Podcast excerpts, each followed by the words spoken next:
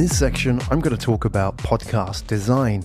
Solid, well researched designs are like the foundations of your podcast. You can't build a house on quicksand. It's the same as starting a podcast without researching who your audience is and what the right design is to achieve your business objectives. That's why, anecdotally, a large percentage of the podcasts that do fail fail because they aren't set up right from day one no matter how successfully you build that house, if the foundations aren't sound, at some point it's going to collapse. So, how do you create sound foundations for your podcast?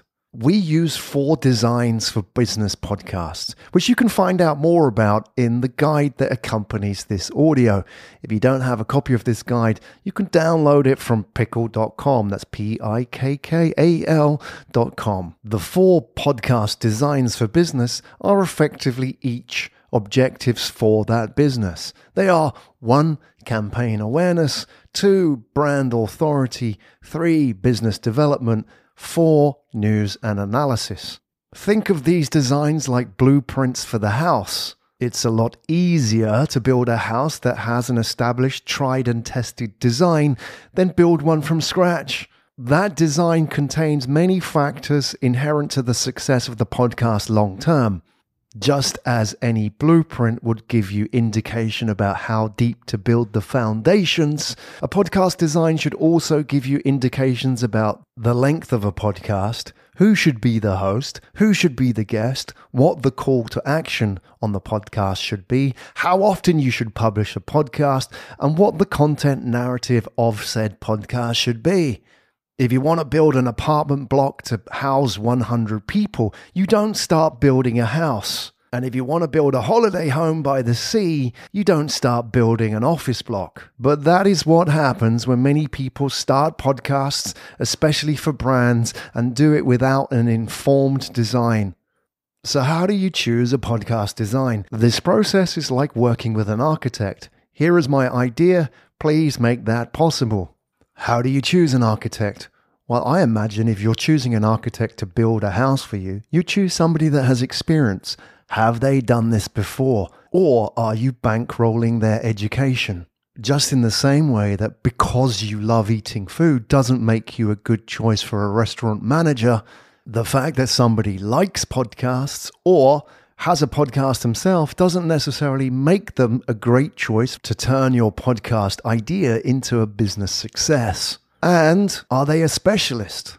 A landscape gardener may know the basics of design and be able to use tools and equipment, but can they actually architect and build a house? The danger here is that you respect their designs and trust them to create beautiful landscapes. However, put to the test on bricks and mortar, it might be a risk too far.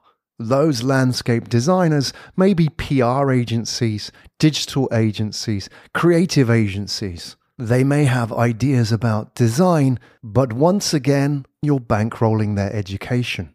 In choosing a partner to design and execute and grow your podcast successfully, you should look at a couple of factors. Does this partner actually have a podcast themselves? Secondly, what kind of results have they delivered for their podcast clients in the past? Show me the metrics. Good podcast partner, ideally a specialist podcast agency, is defined by the quality of the questions that they ask you in the introductory stage. Your architect's first question should be What's the objective? Why are we building this? And in the context of podcast, it's the same. One of the first questions we want to find out is how does the brand see itself? Is it a leader or is it an enabler in its industry? Is it an enterprise or is it a startup? Because each has its own different voice. An enterprise that sees itself as a leader, for example, is well suited to a brand authority podcast. This is the design we use for the McKinsey Future of Asia podcast. Future of Asia won McKinsey nine communication awards last year, including one award for the podcast episode with the United Nations Director of Inclusivity and Diversity.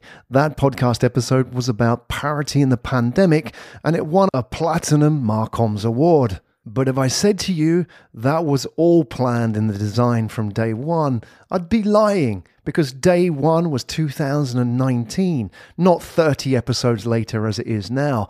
We learned those designs from producing thousands of podcasts, and not all of them were successful. That's what architects do. They learn from their own mistakes. They put in years of practice. They study the patterns of success so clients don't have to. And if there's one thing that we have learned in all of this time, it's this.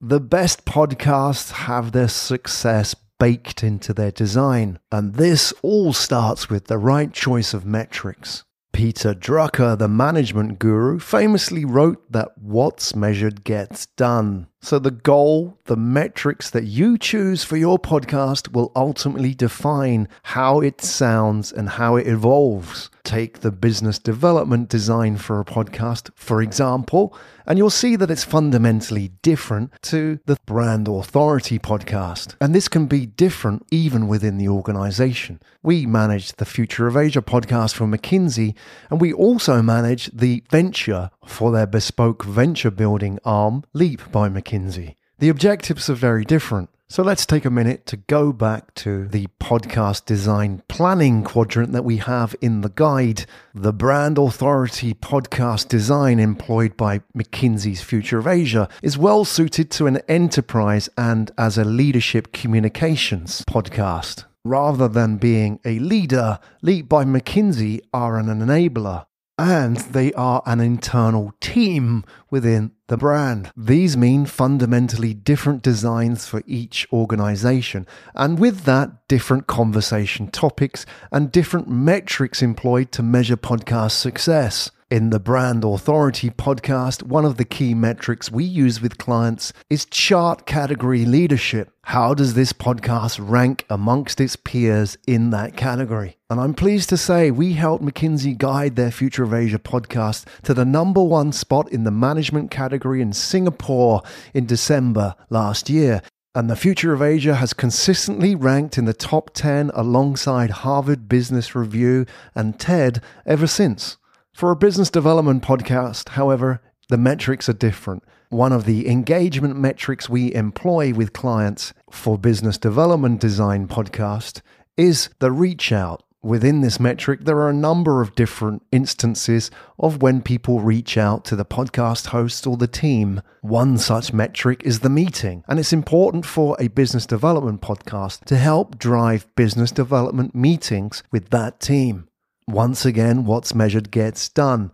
When the objective of the podcast is to drive high level quality meeting with aligned prospects and partners, then the content, the call to action, and the ongoing narrative of the podcast will evolve and change to meet that objective. When we started our podcast agency here in Singapore in 2018, servicing global clients, there really wasn't a playbook for podcasting for enterprise brands. We had to learn it through our own mistakes, so you don't have to. And we found that good design saves time. Getting the design right day one provides the foundations you need to build a long term successful podcast.